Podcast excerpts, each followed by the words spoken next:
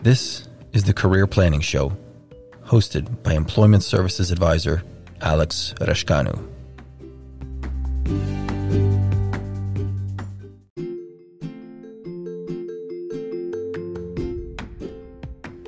Andrew Berry is a data science educator at Lighthouse Labs. He's passionate about all things data and artificial intelligence. He's also the host of the Pandemic Job Hunt podcast, a podcast dedicated to helping professionals find the keys to success in landing a job during the pandemic. Connect with Andrew Berry on LinkedIn and GitHub and check out his Pandemic Job Hunt podcast at pandemicjobhunt.com. Andrew shared his journey of becoming a data science educator discuss the importance of taking the time to reflect on where you want your career to go, as well as how to show that you are passionate about the job you're applying for, and shared some of the productivity and data science related tools he uses. Enjoy listening to Andrew Berry's career journey and his career development insights. Andrew, how are you? I'm doing well. How are you? I'm very well. Thanks a lot for making the time to be with us. Andrew, can you start with walking us through your career journey so far?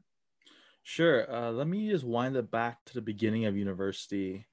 Uh, I was 18 years old. I landed in Canada, uh, fresh off the plane, and uh, one week later, I started my university classes. And the university I went to was uh, McGill University, which was at which is in Montreal. And in my undergrad career, I probably switched majors like three, four times. I remember I landed at McGill thinking I would love to do international business. But however, after six or seven months of it, I realized, you know, this is not for me. So let me just switch to hmm. another major, and in that case, finance.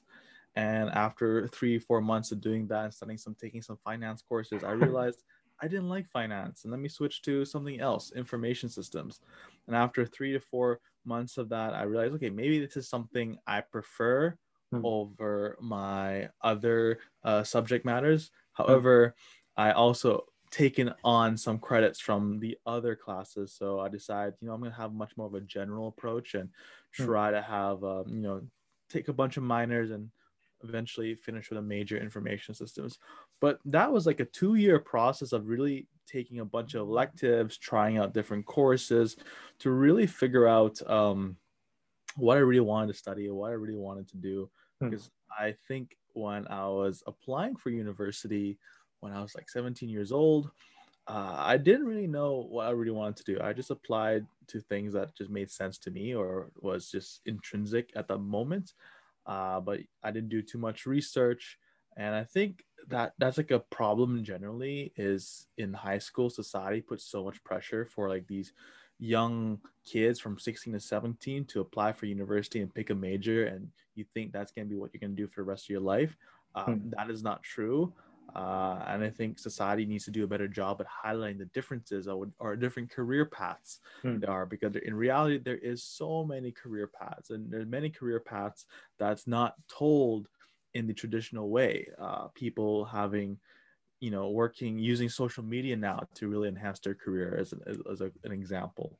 However through university i studied undergrad uh, with information systems which is a major within the, the commerce degree. So i graduated yes. with a, a bcom uh, after four years of um, working uh, and pursuing my degree i graduate university without really an idea where I wanted to go. I wasn't too sure what to what jobs I want to take uh, because again I was still a bit confused what I really wanted to do. I was uns- I was unsure the BCom degree was right for me, but I knew that I was really into fashion at the time and I was really into technology at that time.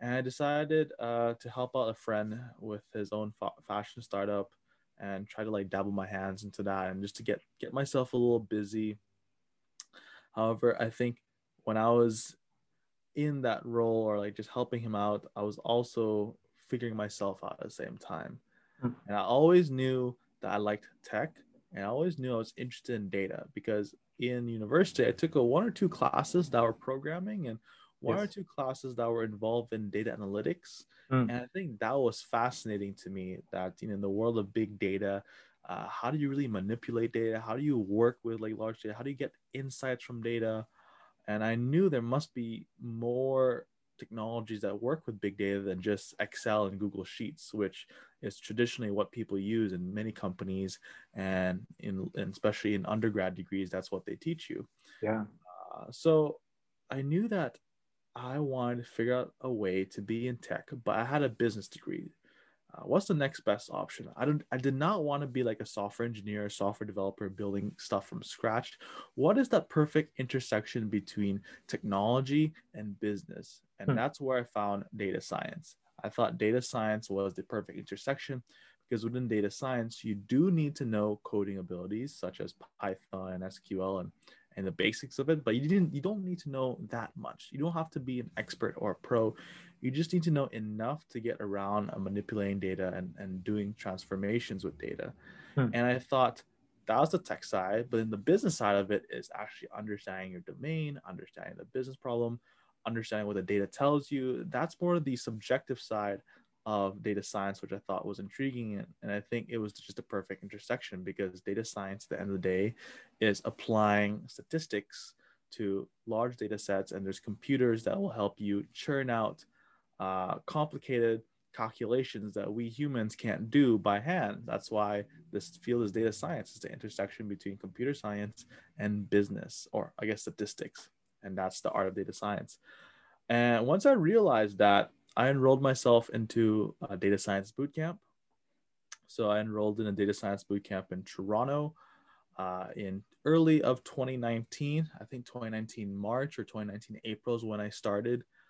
Um, and I did a three month full time boot camp learning the foundation of data science.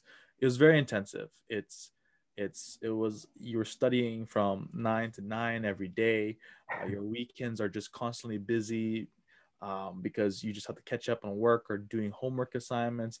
Because essentially, what these boot camps trying to achieve is is squishing a one year data science master's into three months, and you're going over so much top so many topics so quickly that you need to spend time after class to review your content. And it's very intense. But I'm so grateful for going through that boot camp because without it, I wouldn't be where I am today yes. as a data science instructor. After the boot camp, I graduated. I dabbled in freelance for a little bit for data analytics. I took on some projects, just uh, just doing some basic analytics of looking at some you know spreadsheets, data, and see if I can make some transformations, see if I can make some provide some insights to the various clients I had. Uh, however, a short while after I graduated, BrainStation called me up and be like, "Hey, do you want to?" BrainStation is the school I went to, by yes. the way. Uh, they called me up and asked, "Hey, do you want to be a TA for um for the data science cohort?" So basically, being on the other side of hmm. of the bootcamp experience, you know, I was a student and now yeah. I'm on the other side. I'm actually an educator. I'm actually delivering the content, delivering the product. And it was very interesting to see how it worked behind the scenes. And I was just so intrigued by, I guess, how my boss at that time uh, referred to as how the sausage is made. yeah. And uh, when I learned how the sausage was made, I think I realized I had a passion in this because I had so many qualms in terms of what I think should have been done or what I think should be improved because when you are a student, you experience it in a different way compared yes. to when you're an educator. And when you're an educator who when you're not a student, you experience a different way. So I think I brought I, I, I tapped into my experience as a student in the that very fresh experience a fresh experience and i tried to apply that to the boot camp uh, by figuring out ways to improve the the course, uh, re- you know, working as a team to figure out a way to improve the user experience of the students. Hmm. Uh, Because at the end of the day, uh, these boot camps will succeed if the student has a great user experience and they are able to learn uh, as best as possible. Because these boot camps at the end of the day also are targeting mostly non-technical folk. Yes. Uh, they they focus on people who are some sort in a in a they have a career already, maybe five to ten years of experience, and they're looking to transition into a more technical role. That's what these boot camps are great for. It, it's for those folks who wants to transition. So these folks in general are not technical by nature. They might be, uh, but not as is like a technical compared to someone who's a software developer. So you have to figure out a product that caters to this non-technical audience and slowly ramp them up to be much more technical after three months. And I think that is such a hard challenge that most boot camps in Canada are trying to solve. Yes.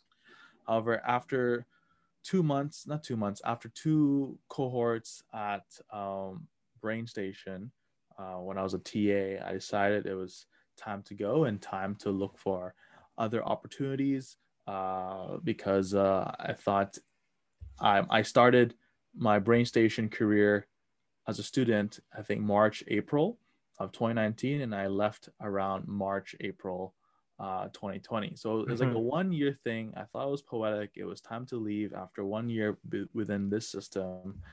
Uh, but at that time I left, it was the peak of the pandemic. Um, and the best remember, time to look for a job. the best time to look for a job, but I already made up my mind like before this whole um, pandemic started going. And I think at that time, no one really knew if how bad it was going to be or how yes. big was the outbreak. So looking back at that decision, I, I don't know if it's the best decision, but it did lead me to where I am today. Uh, so after the pandemic, after when the pandemic hit, and I left the job, um, I spent a few months uh, just figuring out what I wanted to do next steps by mm-hmm. honing my skills, starting a podcast, refining my work, um, building on my portfolio, my data science portfolio, because uh, in data science, especially those coming from boot camps, it's so important to have a data science portfolio. Mm. And I was just, again, just making sure. I was also writing tutorials and building uh, educational content regarding data science. So I was still teaching in a way, or like re- refining my education ed- educator skills in the realm of data science. And shortly after that, um, at the end of the summer of uh, 2020, I interviewed at another boot camp called Lighthouse Labs, and they onboarded me on September, and I've been working with them ever since. And now I'm an instructor at Lighthouse Labs. I've I've taught a public boot camp. Uh, what I mean by the public boot camp is the boot camp that you usually see on um, when you, you go on a website, the public for the public, and then there's the private boot camp, which is what the corporations might go to Lighthouse Labs and you know ask them for a custom course or corporate mm-hmm. course. So I taught the public boot camp, I taught the private boot camp, and they gave me great opportunities such as the, working on the 21 day data challenge, which was a, a big marketing push on Lighthouse Labs part to get people aware of their data science program. And it was great because I had a lot of ownership. And I realized as I get through with this, I'm I'm becoming really passionate about just education in general um, because I think it's like these these companies such as Lighthouse Labs or uh, those in this bootcamp space where they're, they're focused on upskilling folks. Yes. I think these are great products in the market because someone doesn't have to spend a year uh, or go through the process of applying for a university to get these skills. They can find a shorter course that does a, just an equal amount of good job to actually upskill in this way. at least in Canada, these schools, such as Lighthouse, such as BrainStation, they're regulated by the government. Yeah. So there is actual regulations that make sure the standard of quality is very yeah. high. Because they're registered as private colleges. So they're they registered are... as private colleges. I am not too sure if this is true in the United States, where the regulations are up to par as Canada, but at least in Canada, uh, you can rest assured that uh, the government does check that these schools are legit and then these schools are legit because there's folks who have gone through this program and are able to upskill or transition to the role or the field that they actually studied for. And that's right. and i'm, I'm very proud of that. And I, I really love the the journey i see from a student who entered the boot camp at day one and they finish in the end of after three months and then you look at their journey and you're like wow they've learned so much in such a short time. They were able to upskill and and, and partly due to like what you put into the boot camp how you interacted with students how you taught the program. Uh, but every time you teach the program every time you do a class every time you're interacting with students you're always figuring out better ways to convey uh, the content.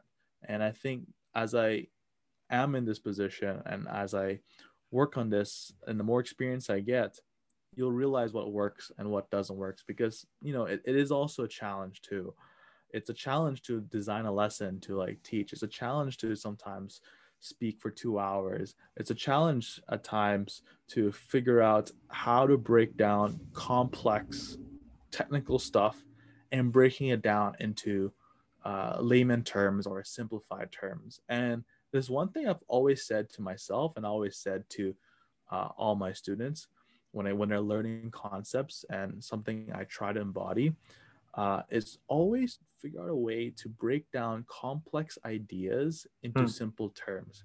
Hmm. Uh, because I, I, believe at the end of the day, data science is super accessible. Anyone can learn it if they put their minds to it. Hmm. And the challenging part uh, is how do you break down these complex data science terms into non to non-technical folk or like how do you break it down to simple ways so you can actually convey the knowledge uh, to the other party? And i think it's a sign of a great educator if they can break it down to simple terms and not use too much jargon uh, to convey a topic. Uh, so that's something i have in the back of my mind as i am in this role is how do i figure out how to uh, make it easier for my students so they don't have to spend too much time questioning themselves or spend too much time, you know, trying to study it on their own.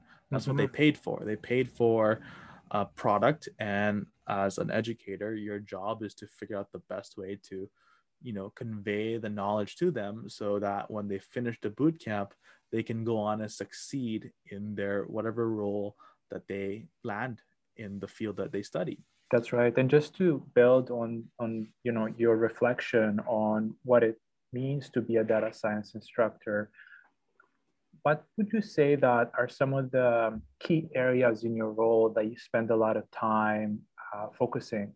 Um, obviously, there's a significant portion of your time that ends up spent in teaching environment, right? I remember yeah. mentioning that, you know, it might be that you're going to have a two-hour block, um, you know, later today where you're going to be teaching live uh, to students, but what are some of the other components in terms of preparation, in terms of identifying new um, opportunities to further improve the learning experience for students? How do you allocate your time and how would you identify uh, the uh, key areas within your role? That's a great question.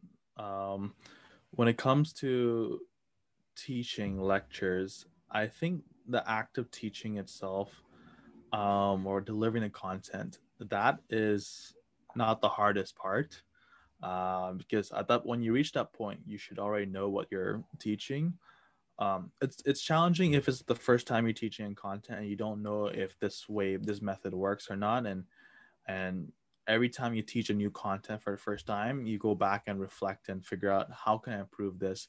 How do i tweak this? How do i improve the delivery uh, but after 10 or 20 lectures that you do it becomes second nature to be honest just delivering content. But the hard part at the end of the day is preparing the content, uh, preparing the lecture, preparing the the lesson slides, preparing the exercises. Um, because at Lighthouse Labs, a lot of that work is self work. You have to prepare it on your own, and you have to figure out the best method uh, to deliver the content because we have what we call instructor freedom in this case. So preparing the content takes a long time. It can take anywhere from like two hours to like eight hours at times of just figuring out the best way to uh, deliver the content. But but also I think part of it is I'm a bit of a perfectionist, and I was a student at a boot camp, so I kind of have an idea what works and what doesn't work. That I think, at least on my own, like what I believe in, yes. and I'm always want to make sure that when I deliver a con like some sort of lecture, I mm. want to make sure that at the end of it, most people don't have that many questions because I, I covered all the bases. That's kind of like my benchmark is mm. can I cover all the bases in the most accessible and easy way? Uh, but on top of that, preparing takes a, a lot of time, but uh, just also after lectures, uh, these students are working their content. They're you know they're studying or they're, they're figuring things out and they're they're refining their skills with like assignments and whatnot um, we're also available to them and there are many times you'd have one-on-ones with students and these one-on-ones you try to encourage them uh, you try to like break down complex uh, topics into simple terms again uh, you kind of you mentor them into to be better data scientists uh, these take a lot of time as well, just these one-on-one interactions. Hmm. But I think these are the most important.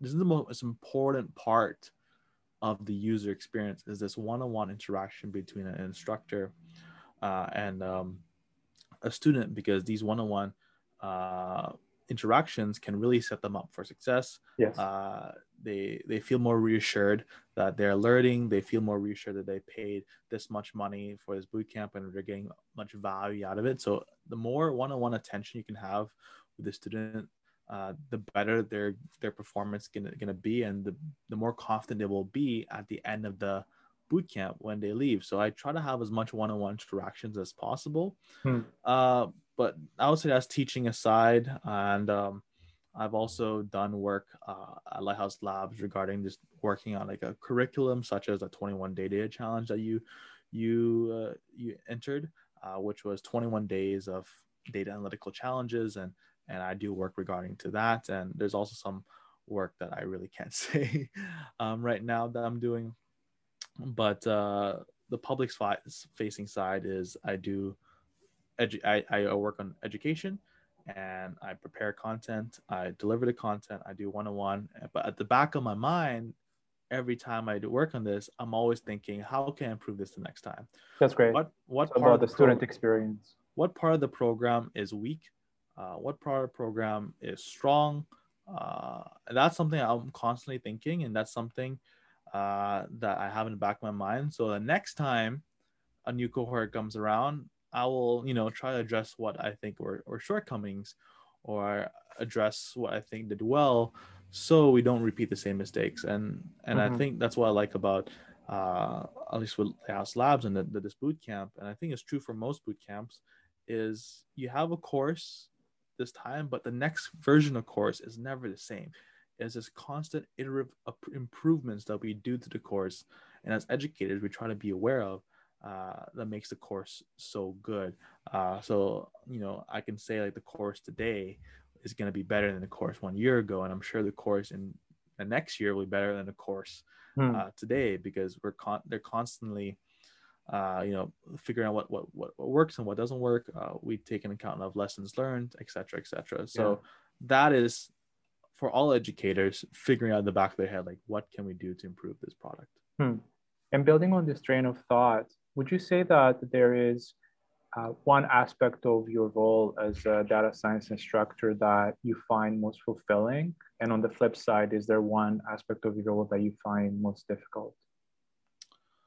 uh, most fulfilling honestly is uh, when seeing a cohort finish their program. When i see a bunch of students you know at the end um, they're just wrapping up their last project their last capstone and they're finishing off and just seeing the their work uh, that was built upon three months of studying Hmm.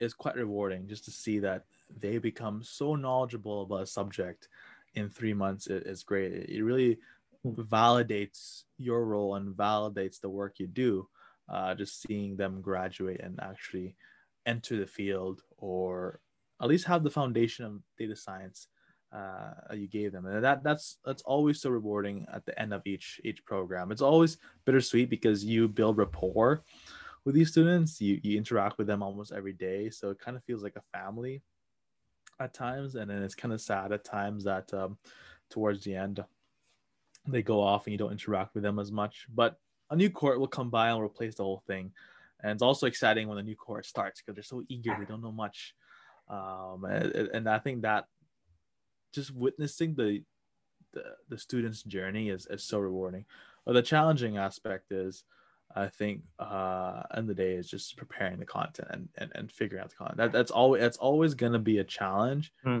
And it, and it and, the, and it's it's a challenge because if you're a perfectionist or you know your business like what is good enough? That's that's the hard thing to gauge. Like what is the goalpost where you come to conclusion this is good enough? Where and reality there's always things you can improve. There's always many things you can improve but end the day there's a lack of resources there's lack of time. You got to understand what you should prioritize uh, and that's always challenging is like selecting what you should improve on and figuring out what to improve the next round of of uh, you deliver a content lecture or whatnot. Hmm. Speaking of content, last summer you launched the monthly podcast, The Pandemic Job Hunt. Um, are there any um, ideas that stood out to you that were shared by some of your guests when it comes to career development? Or um, is there a particular episode that really stands out in your mind that you think that um, our listeners should take a look at and I can link to in the notes? Yeah, I think um, the pandemic job hunt has been a very interesting podcast. Just understanding how these various guests you know approached this job hunting but i think what's most interesting was episode three i had a guest his name is rohan seth mm-hmm. and um, he works at this hotel company uh, a startup actually and and he has some very candid views of uh, of the job hunting process and uh, i think views that a lot of recruiters or bigger companies may not admit uh, and i think this maybe could have been unspoken truth, but you know I could be wrong. Uh, but I re- I really liked about that episode was he was very straightforward to the fact that in this pandemic times, uh, you see a job posting online, you apply for it. Many times they're not going to look at that because uh, when a company posts a job, especially these smaller companies, they might get you know 500 to 1,000 inbound uh, applications uh, from whatever job site they post. And these folks, they're busy. They can't look at every single resume. That's right.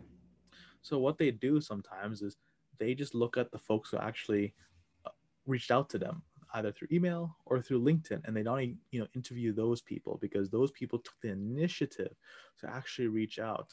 And I think this is true across every industry and, and every opportunity that I, have got. If you don't take initiative uh, by not just applying, but you know, reaching out, networking, uh, you're you're you're you're very unlikely for you to get a call back or, not. Because especially in these days where competition is so high, a lot of people are still un- unemployed. We're not at that level of pre-COVID, uh, pre-COVID uh, employment status.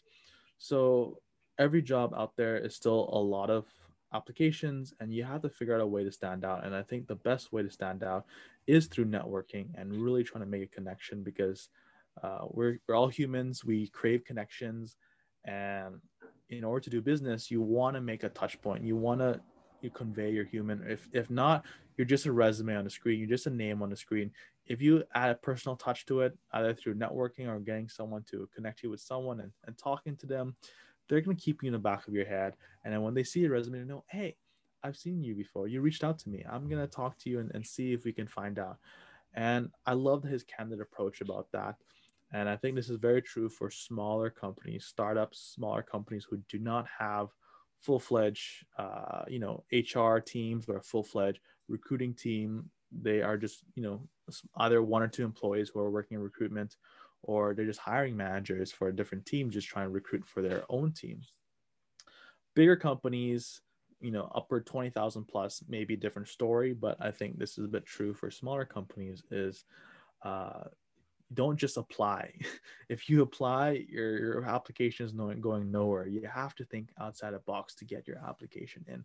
And the best way is to really network with others and also not just that work on your personal brand uh, work on your personal brand on LinkedIn, start posting, uh, start showing that you're still honing your craft. For example, if you're a data scientist and you're not having a job, make sure you're still active, such as participating in hackathons, such as building on your portfolio, or like, you know, write an article discussing an idea in data science.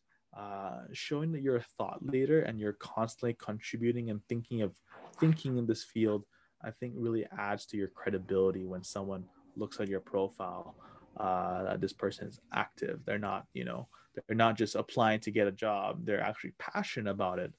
And uh, end of the day, we're all humans. Uh, we want to be surrounded by folks who are passionate, who are interested in their field. So to show that, one of the best ways in today's world is by being active on social media, uh, professional social media. So that's LinkedIn and possibly Twitter. That's so valuable and so spot on with how I'm thinking about it. I do remember listening to the episode and I, I mm-hmm. found it spot on. Um, I remember some time ago applying for work in London, England, and interviewing for a role. Um, and later I found out there was another person who was interviewing for that role that was doing Yeah. the same job in another country for the same Mhm. company. And somehow me, an outsider, managed to get in Mhm. without having the full skill set. And the way I did it is because I knew I really, really wanted the job. And I Mhm. started blogging on my website.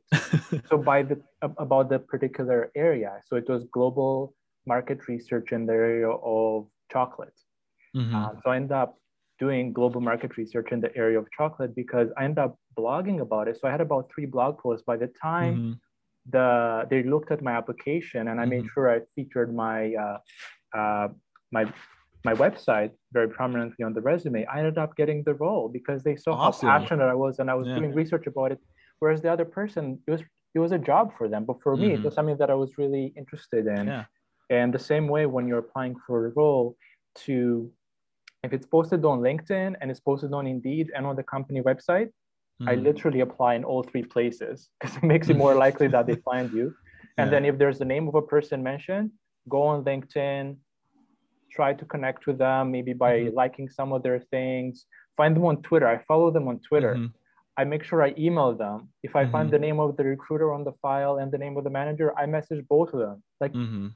if you really want a job, You gotta show really, it. really go after it You gotta show don't it. don't play around because Yeah. somebody else is going to be after that job and because they're showing a lot more passion and energy they're going to be the ones getting it but you can be the most passionate about it Yeah. um, and and be able to secure that role I agree. I, I- like I like that that story. I like the fact that you blogged, because that shows that you did some research, some domain research, and on their on their end, they're like, oh, this person already knows a little bit about the industry, a little bit Mhm. about the domain. That we don't have to spend that much time onboarding them. that's right So on their end, they're like this is a perfect candidate. Uh, but yeah, you have to really show that you're interested. And, and one way to do that is just write like a short cover letter. And when it comes to cover letter writing, you don't have to write a lot. Just say I'm interested in this. Uh, you can check out my resume. Uh, but the fact that you filled in the, the cover letter form uh, shows that oh, this person is e- even more interested. And and many times I don't think they even look at your cover letters. Uh, they just see that you've done it, and that's like another step of validating that's the fact that you're interesting. But then again, um, I also think you should, because like looking for a job is so time consuming in general. I always suggest to to like find a few companies that you can spend a lot of energy applying versus just shoot it all, just apply to say 60 c- companies in like That's one right. day. Just pick your battles and pick the ones that you really want to do it so you can have a more more energy in a spe- specific application because if you have a quality application it's most likely for them that will they'll pick you up versus just you know uh, a shotgun approach of applying to like a bunch of companies in a short amount of time uh, because each application is not of high quality it's just quantity. So quality over quantity is, is my recommendation as well. That's great. Yeah so maybe having uh, your your hit list of 10 dream Yeah. employers and and really going hard after those and if you have time you can sprinkle applications on other Mhm. employers as well but that's a really great train of thought. And If even can- even if you get rejected um even if you get rejected you had an interview with them still connect with them on linkedin be like hey i had a good interview i really enjoyed the process uh i i really liked your style i know i didn't get the job but i would love to stay connected uh, because you know you never know Yeah, this is so insightful and valuable. And it's interesting because both of us run podcasts in the area of career development. So we get Yeah. to hear really insightful trains of thoughts from some of Mm-hmm. the individuals that we're interacting with. If we can switch over to your motto, which I find Mm. fascinating, being comfortable and resilient in the face of uncertainty. Now, how applicable is that during a pandemic? Can you Oh, share a little bit about a little bit about your motto and how how one might leverage it in their career development process? Yeah, um, I'm not too sure when I put that on my bio, uh, being comfortable and resilient in the face of uncertainty. I don't know if I put that in the middle of pandemic or I put that sometime before the pandemic, uh, but I've seen that motto for some time now, and I think I've probably seen it in like a uh, a book about stoicism. um, where such as one one one big book is uh, Meditations by Marcus Aurelius. Mm-hmm. Uh, that's a really good book in terms of understanding the Stoic mind way and the Stoic philosophy. But I think this quote is very important because in life we face a lot of uncertainty. There's so much that is up in the air all the time.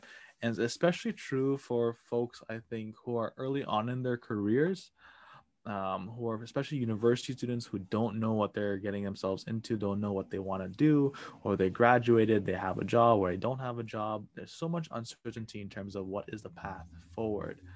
And I think when you're uncertain and you're not comfortable in it or you're, you're, you're stressed out about it, it really clouds your judgment, it really clouds your energy, and really clouds uh, your decision making. And I think it's important to always understand that your you're okay things will always work out and being comfortable in uncertainty means you are aware that there's you're in an uncertain period of time you're aware of that but stop worrying about that.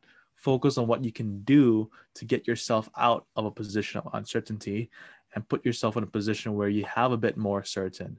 Uh, and i think it has to do a bit more of of not being succumbed to the stress of it or the worry of in the uncertain period of time or stressful period period and just focus on the action of doing so it's a very stoic way of of just you're aware of it but i won't let that get to me and let me actually figure out a way to get myself in a more mm. comfortable position so that's that's where it's coming from like being hmm. comfortable mm. and resilient in the face of uncertainty and this was very true for me after I left BrainStation in the middle of the pandemic, um, there's a period of my life where it was super uncertain. I, I, did not know what I wanted to do. I did not know what the next step. I wasn't too sure if data science was the right path for me or education was the right path for me. I really liked it, but I wasn't obviously I was, I'm not sure because I wasn't in it.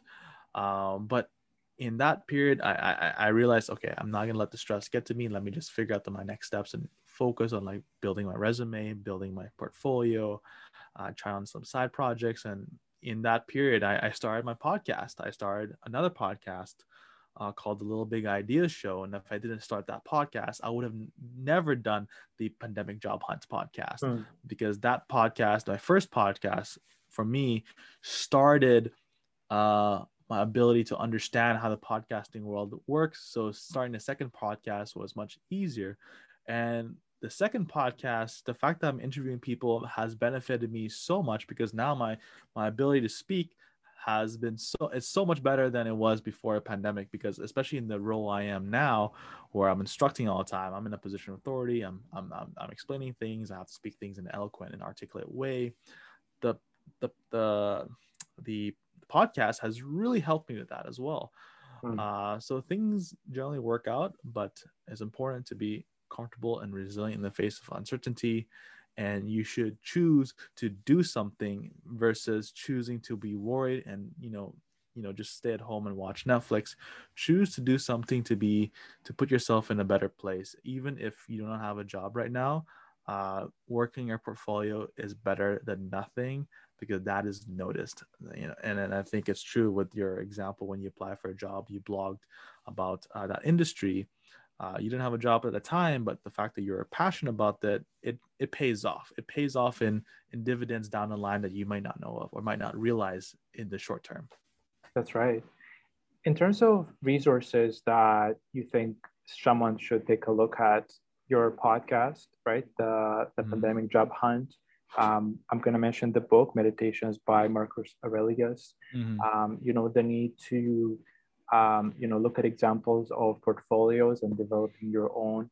Is there one other resource that we haven't touched on that you think is worth mm-hmm. checking out for someone who is looking for a job right now? Um, again, maybe tone this down for like the data science yes. field. I think that's a little bit more applicable, and I think I, can speak on that. Um, if you're a data data professional and you want to get into data science or data analytics, uh, you should always constantly refine your skills. So there are tons of resources such as LeetCode or HackerRank that uh, expand that focus on um, your technical skills, but also look up at GitHub. GitHub has tons of resources and tons of people put their portfolios in there. Use GitHub as an inspiration for you to figure out the type of portfolio you want to create. Um, that that's you know speaking for just data science in general. Uh, but second, after that is learn how to manage your time properly, and I think that is really important because if you work on something a lot, you'll get burnt out, and getting burnt out, I've done, I've, I've been there before, sucks because you want to spend five days recovering and doing nothing. So make sure you balance your time and be mindful of the amount of energy you can spend on a, in a single day because everyone has a point where their brain will just not work. You can't study past midnight or else you're you can try, but you're not really absorbing it. So maybe you should sleep. So prioritize sleep. Uh, make sure you have a routine, be organized. And also if you can fit in exercise, that's great because some exercise, even 15 or 20 minutes, or even going for a short walk is better than nothing. So I recommend if you're a job seeker, make sure you have routine. And that routine involves staying fit, staying healthy, eating correctly, and being mindful that you may only have maybe six to eight hours of really intense focus time. And I think, at least for me, um, I think I can only give six to eight hours of really good focus quality uh, energy in terms of productivity, and then the rest of that it's it's not as productivity uh, or not not as productive. It's uh, less productive. I can still get work done, but I think there's only six hours of quality hours a day for me. So if you're mindful of that and you uh, you figure out how your energy works throughout the day, you can be really productive, and that requires being organized. And and for me, how I organize is I use Notion as a as a software to just organize my thoughts and i use uh, i think TickTick is another like to-do list that i also do use as well to manage i guess um my uh my work and what i need to do.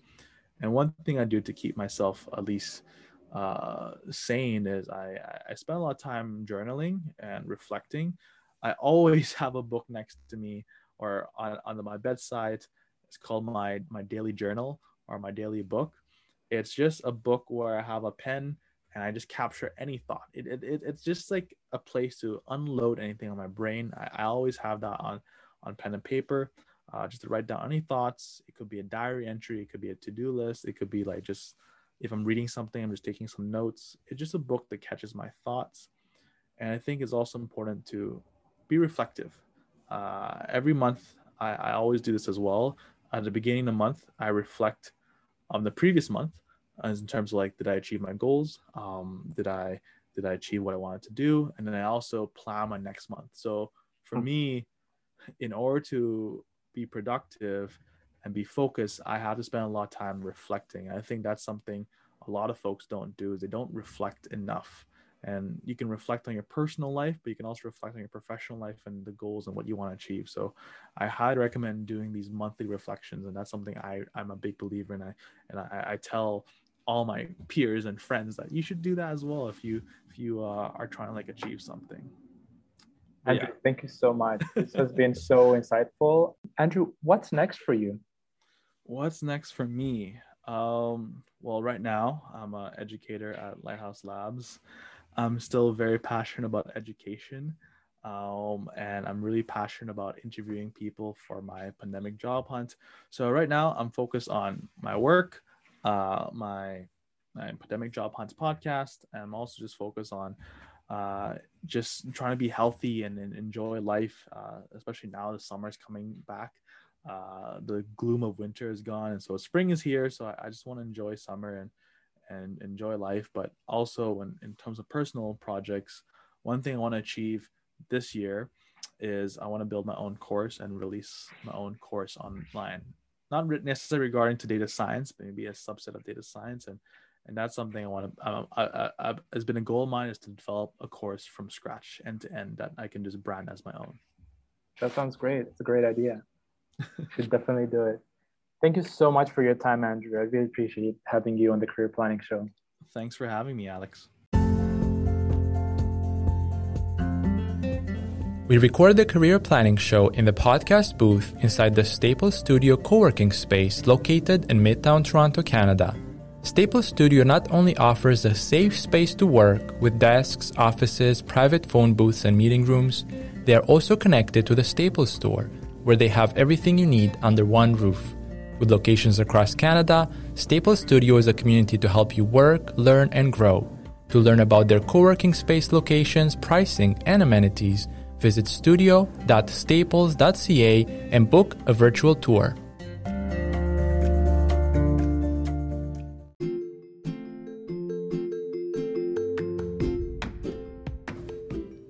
If you like what you're hearing, make sure to subscribe and share the Career Planning Show with a friend. For more resources and to ask your career development questions, visit rascanu dot com forward slash the Career Planning Show.